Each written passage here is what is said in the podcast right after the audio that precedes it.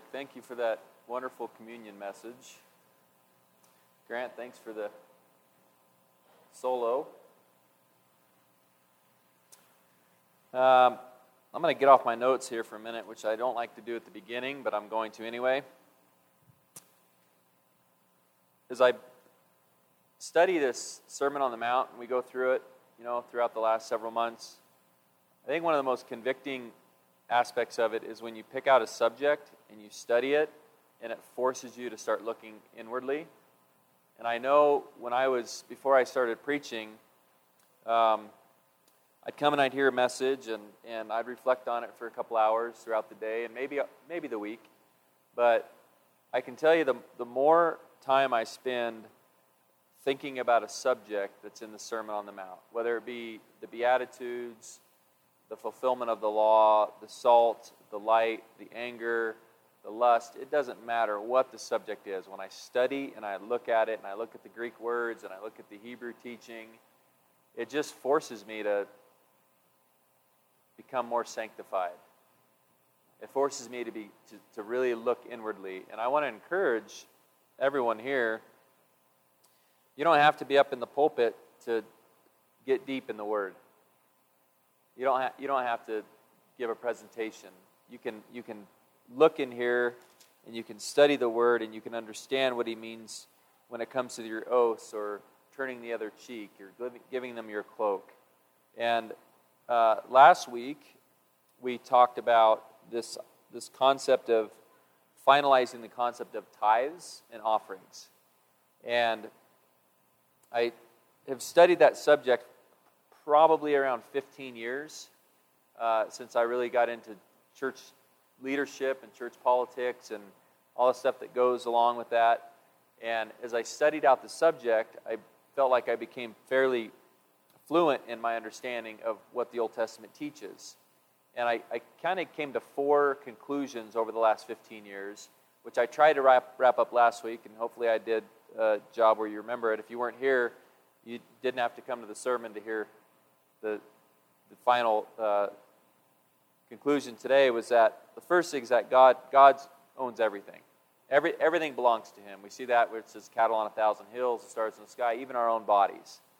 And we're we're stewards. We are simply stewards of what He has allowed us to manage. It's His. He allows us to manage it.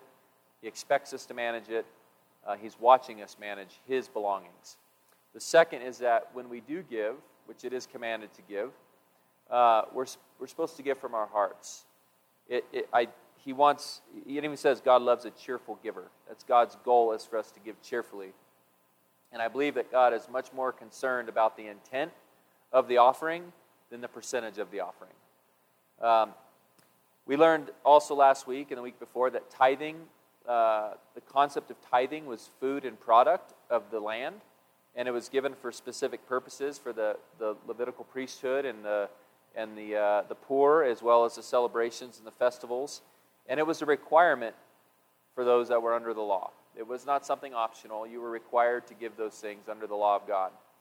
And because we are no longer under the law of Moses, but we're under the law of love and grace, the concept of the tithe is, is changed into a concept of giving. And I have a lot of people come to me and say, well, my parents are, you know, type of people that grew up um, giving a very specific percentage of their income.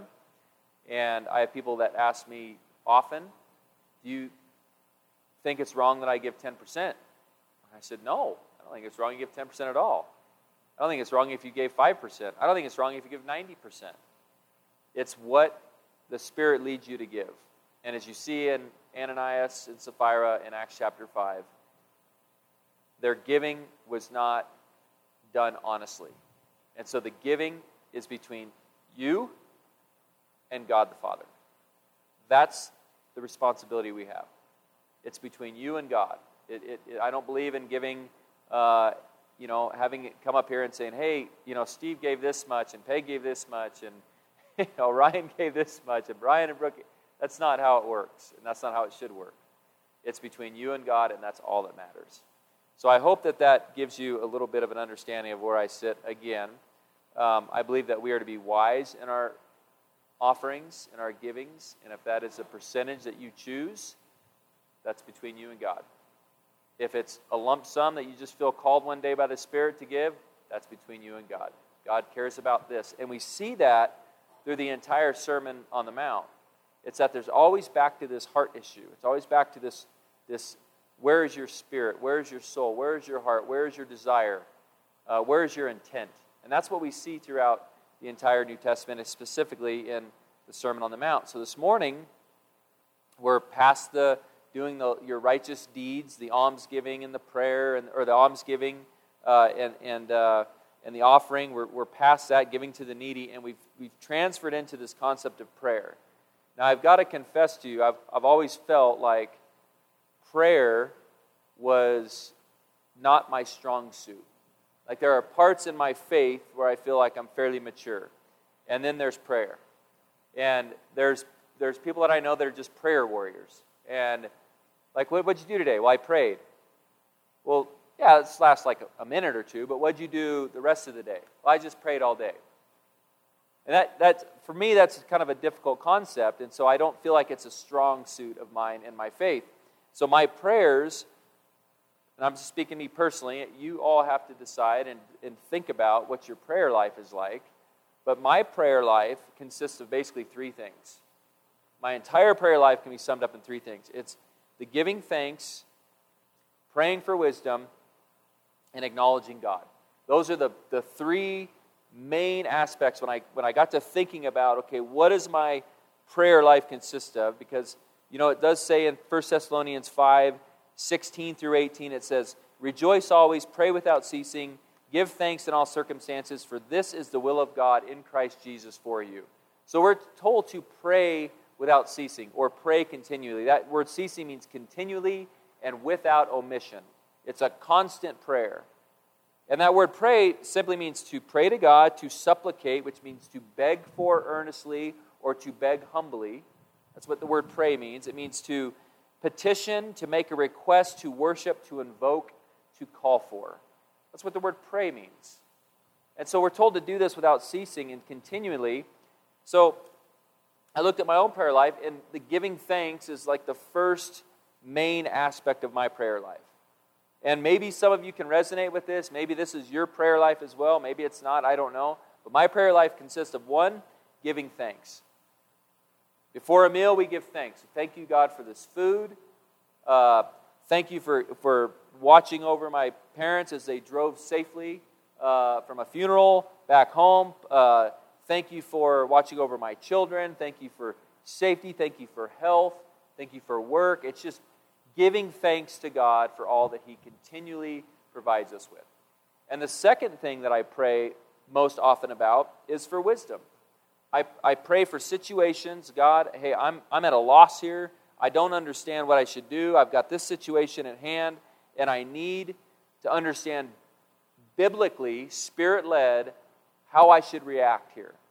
And one hundred percent of the time, when I pray that earnestly, God, how should I react according to your word?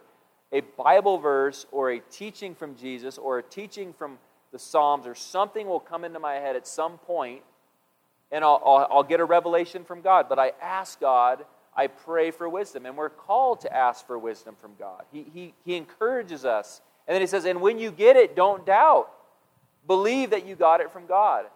And there's a bike trail, fittingly called Holy Cross, up on the Lunch Loop Bike Park, the Loops. It's a, about a seven-mile loop from parking lot to parking lot. And if you're in really, really good shape, you can do it in under forty minutes.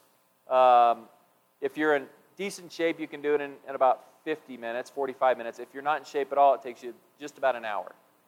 And there are times when I, I've, I've got a situation at work, and one time in particular, a situation at church that was heavy on my heart, and I didn't know what to do. I had no like solid understanding of what should be my reaction or how should I approach the situation.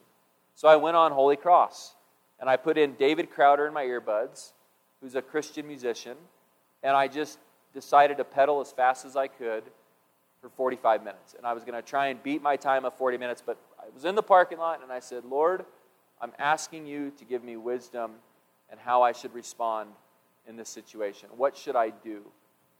And I put on my earbuds, jumped on my bike, turned on Strava, and I just started pedaling as fast as I could. And I can walk within one hundred feet to one hundred fifty feet of the place that I got complete clarity. And I wasn't even thinking about the situation when it happened. And that happened three times over the course of a couple years when I was in a pickle and I needed God to answer a question for me. And I got on my bike and I put in my earbuds and I rode and I was just going hard, and about fifteen minutes into it I'm thinking about the solution or thinking about the problem.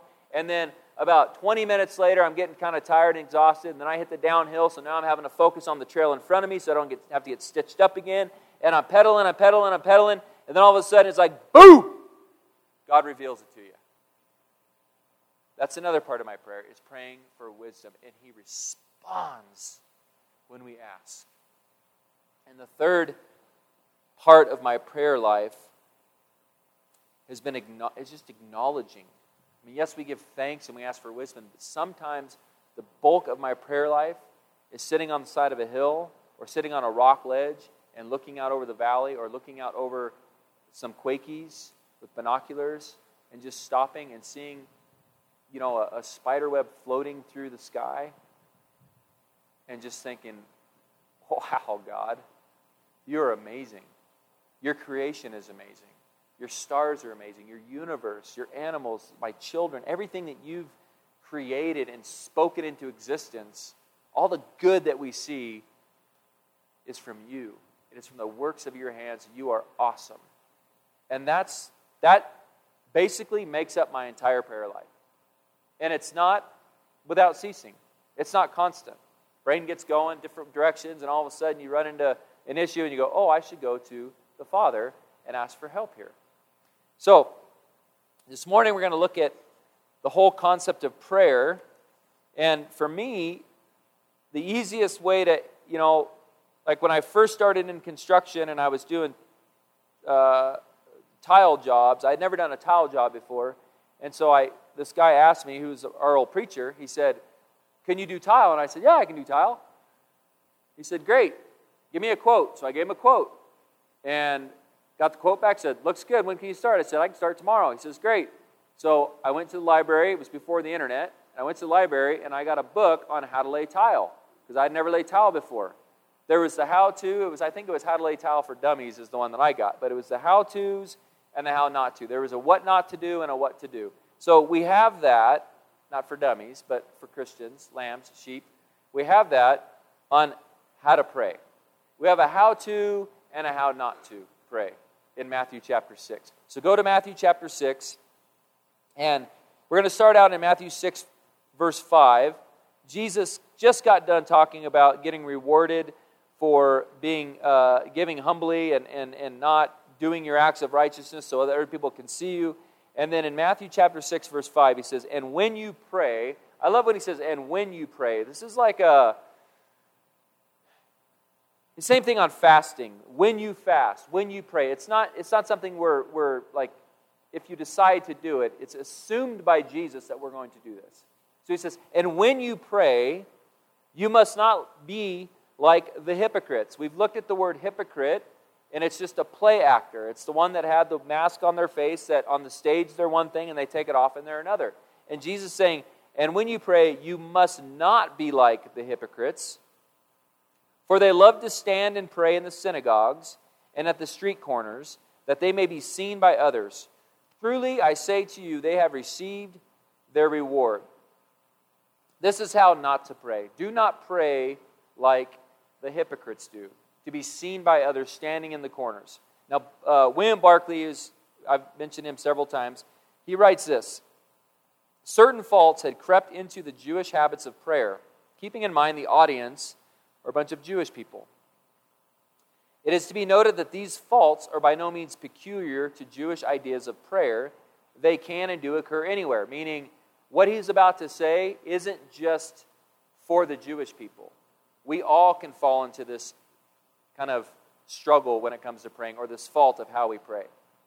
It is to be noted that they could only occur in a community where prayer was taken with the greatest seriousness. They are, they are not the faults of neglect, but they are the faults of misguided devotion. So these people were praying in a time, and their devotion to God was misguided. They were doing it wrong. The first that we need to look at is called the Shema, because prayer became formalized. And there were two things, the daily use of which were prescribed to every Jew. The first one was the Shema. The Shema was the Hear, O Israel, and we see that in Deuteronomy. It was the first prayer that the Jewish children would learn. Would learn. And if you look at Deuteronomy chapter six, this is why it's so important, I believe, to understand the Old Testament, because Jesus refers a lot in the teaching. The Old Testament, uh, the writers of the New Testament also refer back to the, uh, Moses and Abraham, which are found in the Old Testament, so it's important to know this stuff. So in Deuteronomy chapter six, this is what's called the Shema, and this was the prayer that Jewish children would learn, and they would recite twice a day, once in the morning, once in the evening, and they would recite it by heart. And the first, there was three sections, three short passages of Scripture that they would recite by heart. The first is Deuteronomy six, verses four through nine. It says, "Hear, O Israel, the Lord your God, the Lord is one. You shall love the Lord your God with all your heart, and with all your soul, and with all your might. And these words that I command you today shall be on your heart. You shall teach them diligently to your children, and shall talk of them when you sit in your house, and when you walk by the way, and when you lie down, and when you rise. You shall bind them as a sign on your hand, and they shall be as front, uh, frontlets between your eyes. You shall write them on the doorposts of your house and on your gates. And when the Lord your God brings you into the land that he swore to your fathers, to Abraham, Isaac, and Jacob, to give you with great and good cities that you did not build, and houses full of good things that you did not fill, and cisterns that you did not dig, and vineyards and olives, trees that you did not plant, and when you eat and are full, then take care lest you forget the Lord who brought you out of the land of Egypt, out of the house of slavery." I read a couple extra verses, but verses four through nine was the first part of the Shema.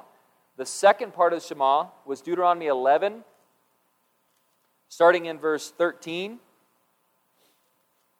Again, this is what the Jewish people would memorize from childhood on, and twice a day they would stop what they were doing at a certain time and they would pray these prayers. Deuteronomy chapter eleven, verse thirteen. "And if you will indeed obey my commandments that I command you today, to love the Lord your God and to serve him with all your heart and with all your soul, he will give the rain for the land in its season, the early rain and the later rain, that you may gather in your grain and your wine and your oil. And he will give grass in your fields for your livestock, and you shall eat and be full. Take care lest your heart be deceived, and you turn aside and serve other gods and worship them. Then the anger of the Lord will be kindled against you, and he shall shut up the heavens, so that there will be no rain, and the land will yield no fruit, and you will perish quickly off the good land that the Lord has given you. You shall therefore lay up these words of mine in your heart and in your soul, and you shall bind them as a sign on your hand, and they shall be as frontlets between your eyes. You shall teach them to your children, talking of them when you are sitting in your house, and when you are walking by the way, and when you lie down, and when you rise. You shall write them on the doorposts of your house and on your gates, that your days and the days of your children may be multiplied in the land that the Lord swore to your fathers to give them, so long as the heavens are above the earth." And then finally, in Deuteronomy, or I'm sorry, Numbers chapter fifteen, this is the third section of the Shema that they would he, that they would read or recite daily, which they had obviously memorized. They didn't carry around the scrolls with them.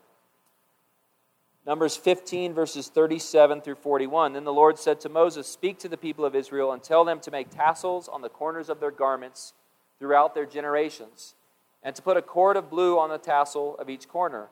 And it shall be a tassel for you to look at, and remember all the commandments of the Lord, to do them, not to follow after your own heart and your own eyes, which you are inclined to whore after. So you shall remember and do all my commandments, and be holy to your God. I am the Lord your God, who brought you out of the land of Egypt to be your God. I am the Lord your God." These are the three sections, again, not to beat a dead horse here, but these are the three sections that Jewish people would memorize and say twice a day.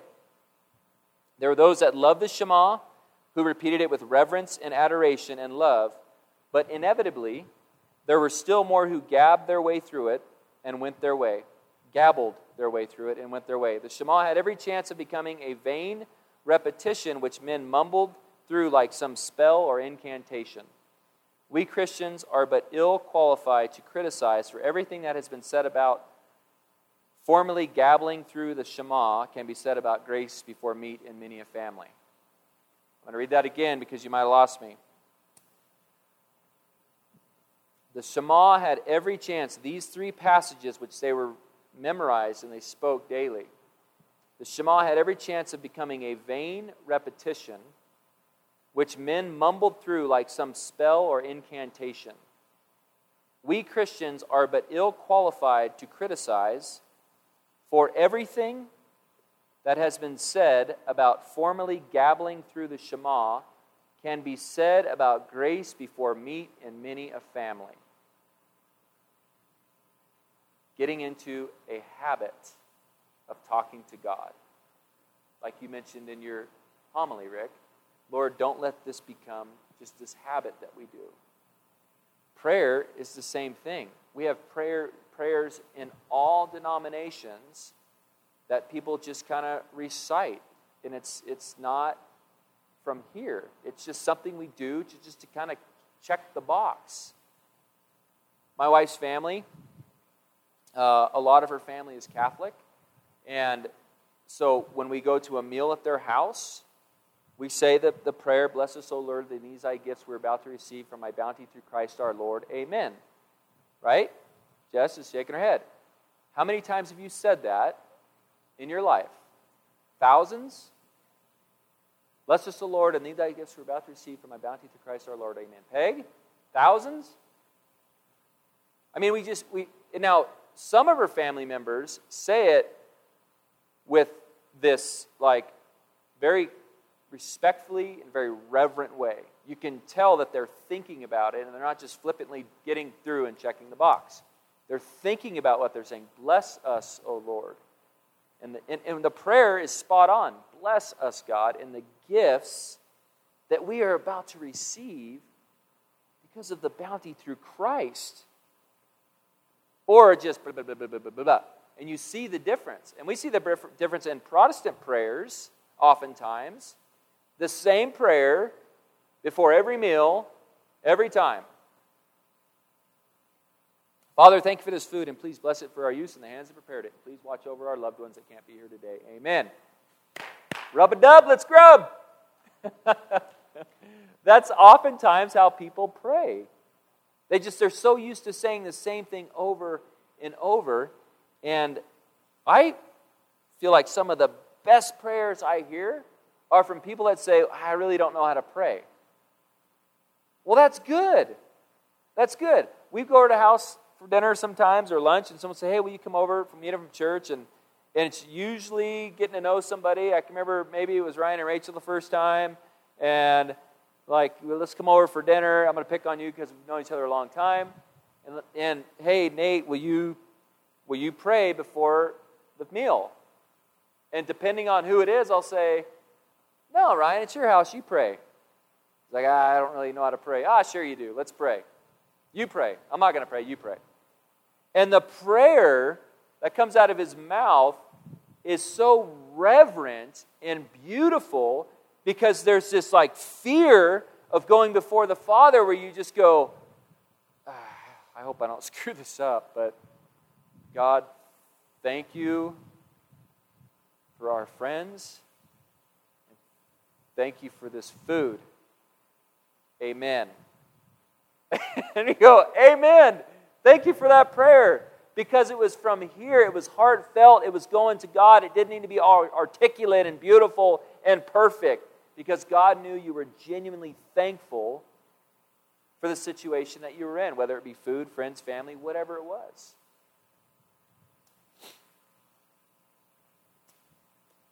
So how not to pray is just gabble on. But then he says how to pray. In Matthew five or six, when he says,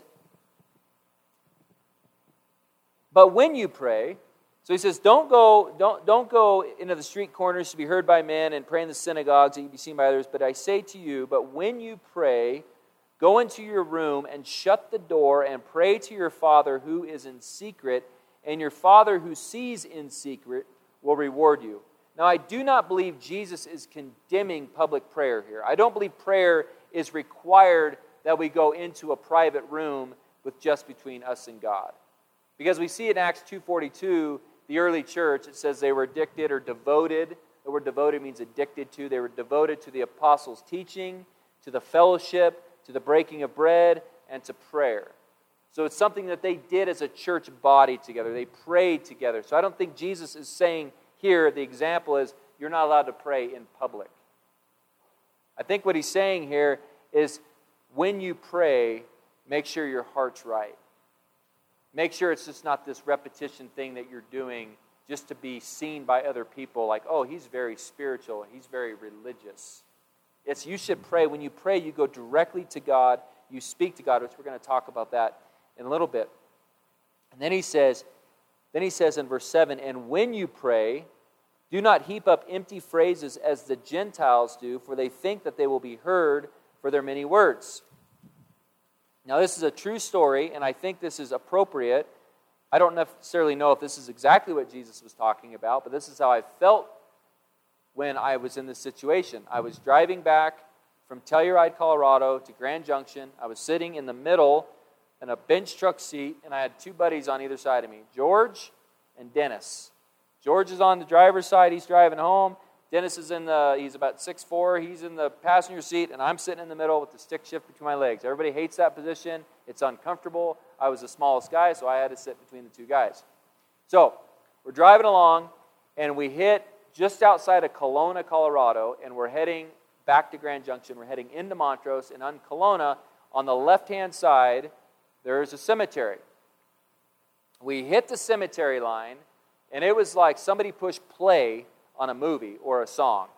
And there was these repetitious prayers, and it was, "Our Father who art in heaven, hallowed be, hallowed be thy name. Thy kingdom come, thy will be done on earth as it is in heaven. Our, Hail Mary, mother full of grace." And then it was, "Glory be God in the highest." There was three prayers that were said in a row, and these guys were in sync.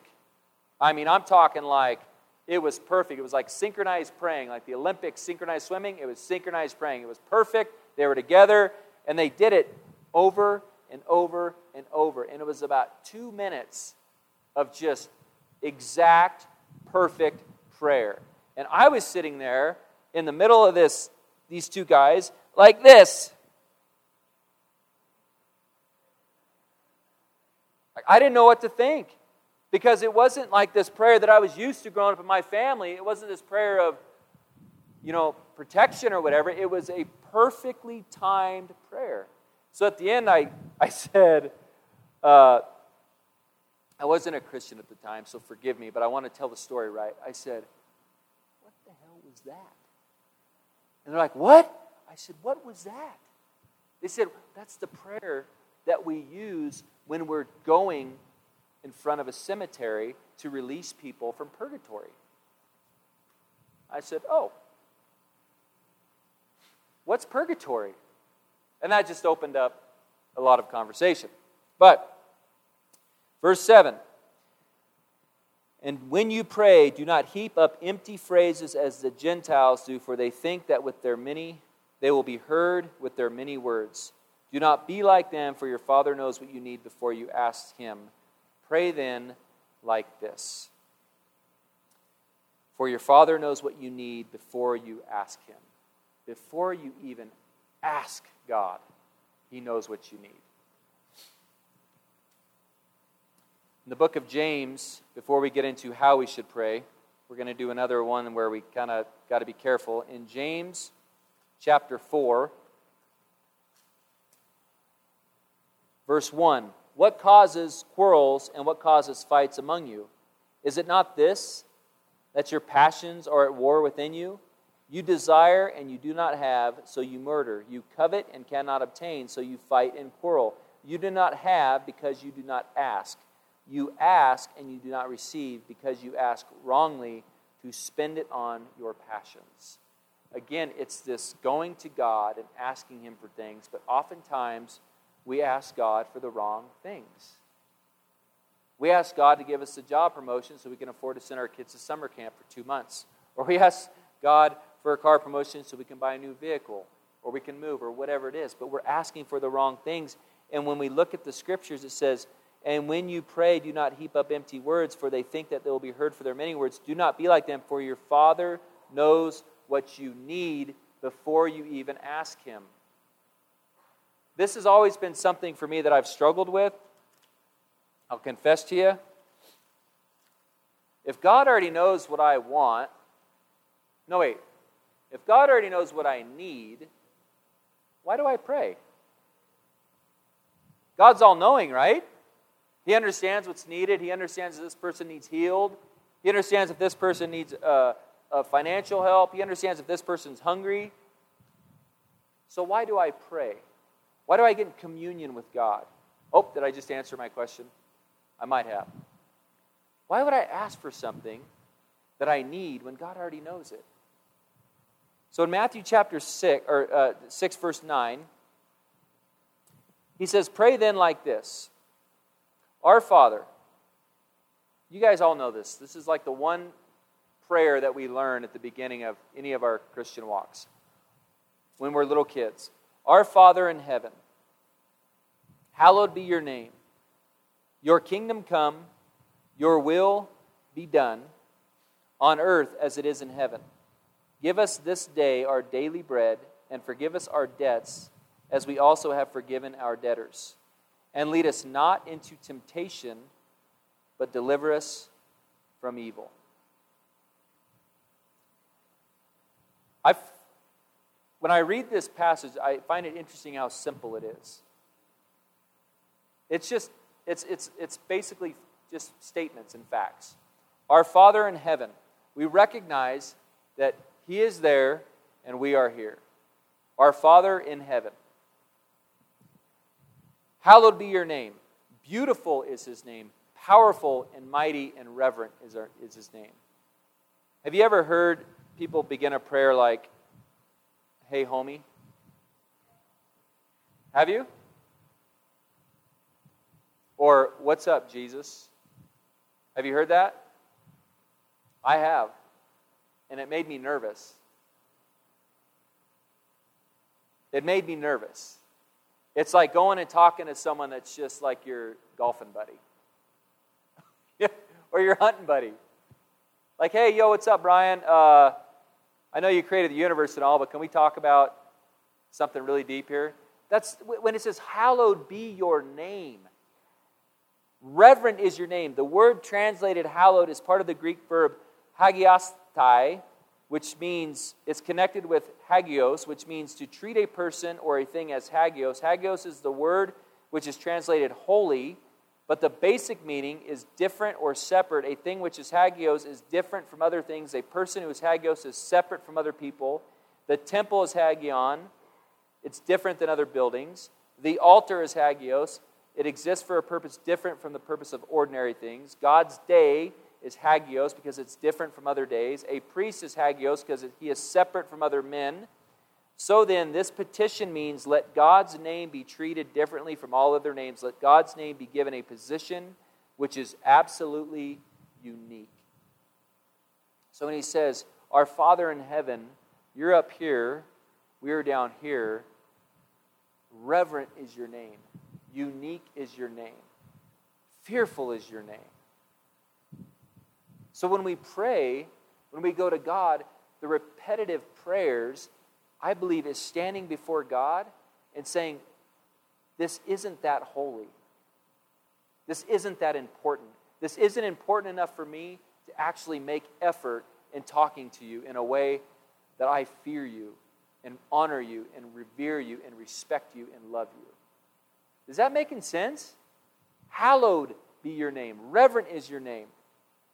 Your kingdom come, your will be done. Your kingdom, king's domain, not our kingdom, but his kingdom. Your will be done. God's will, not our will.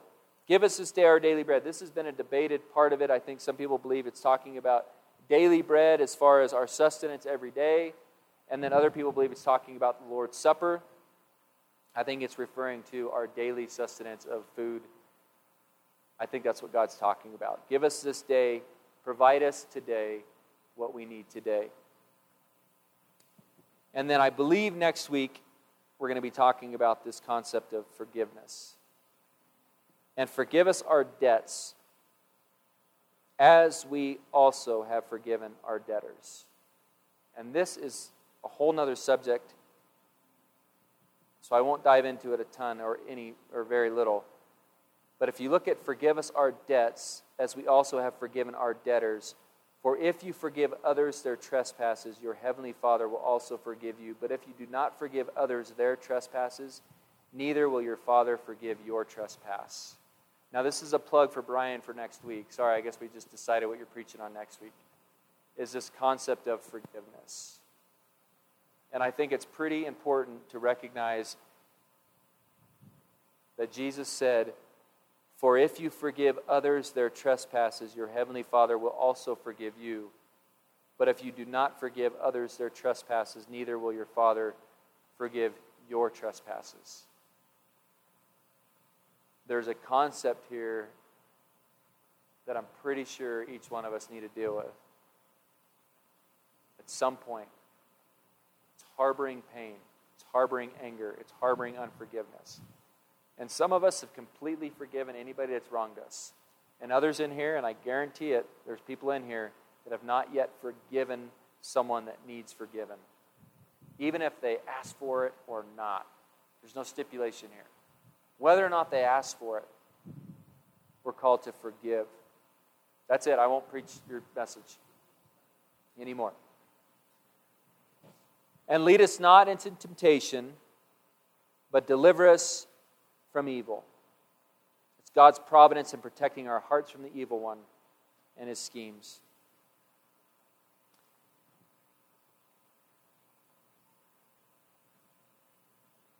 When I said at the beginning of the message that prayer is not like my strong suit, if you will, or my, my best attribute of being a Christian, I feel like prayer is pretty simple to me. It's, it's when we go to God and say, God, I need help. God, I need help. And I can't figure it out on my own. God, I need help with my pride. I need help with my unforgiveness. I need help with my struggle.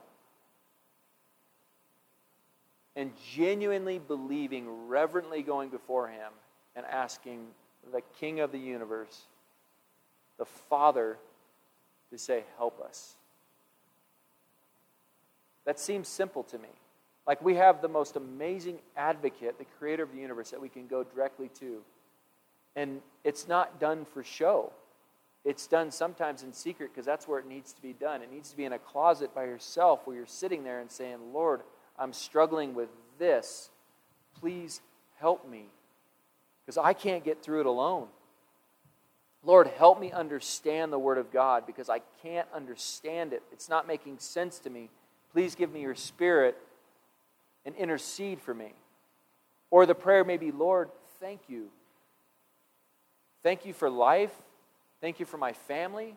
Thank you for my kids. Thank you for my friends. Thank you for my food. Thank you for the fact that I can walk. Thank you that I can talk. Thank you that I can breathe. Thank you for the next breath I just took because it belongs to you. That is prayer. That's prayer. It's not just this repetitive thing we're just going to do and say and get out of the way, because that means nothing. It says they have received their reward already. But when you go to God and you can get on your knees before him and say, Lord, thank you, or Lord, I need something here. I need wisdom. I need guidance. I believe that's the prayer, the heart of the matter that Jesus is talking about in the Sermon on the Mount. He keeps it so simple when he says, recognize God's in heaven. Recognize that his name is holy. Recognize that his kingdom is more important than our kingdom. Recognize that our daily sustenance comes from him. And ask him, Lord, continue to feed us, please. Forget my sins, Lord, as I forgive other people of their sins. and Lord, help me avoid temptation. Those are the prayers that God is saying, and, and they can't be done with just this repetition prayer that's not heartfelt because it has no weight. The weight comes in how we approach the King of Kings.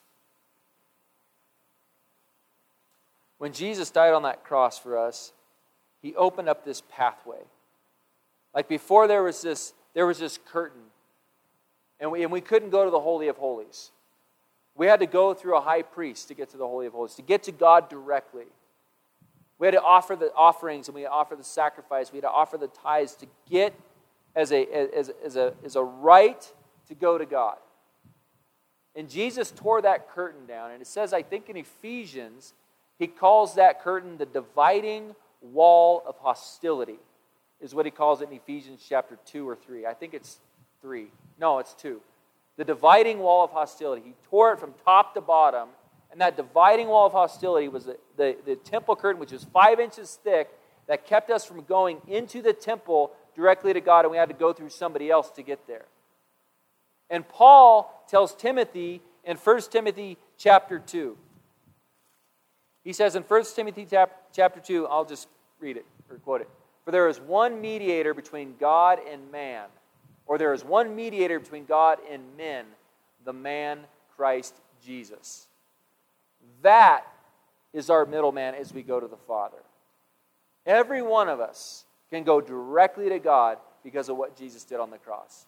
Every one of us can stand or kneel before God and say, Jesus, help. Help forgive. Help love. Help strengthen. Give us wisdom. Give me guidance. Give me conviction.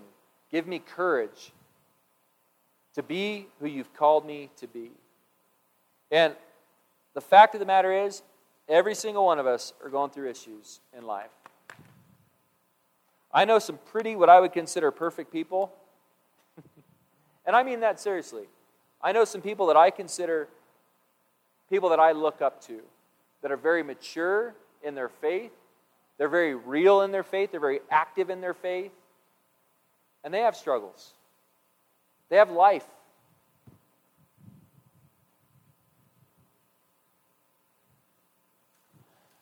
But my guess is, if I were to ask them, at what point does the pain that you're going through start subsiding a little bit? And, and, and, and at what point can you hand it over? At what point do you hand it over? And if I had to guess, the response would be, we take it to God. We we go to the Father. So, my prayer for you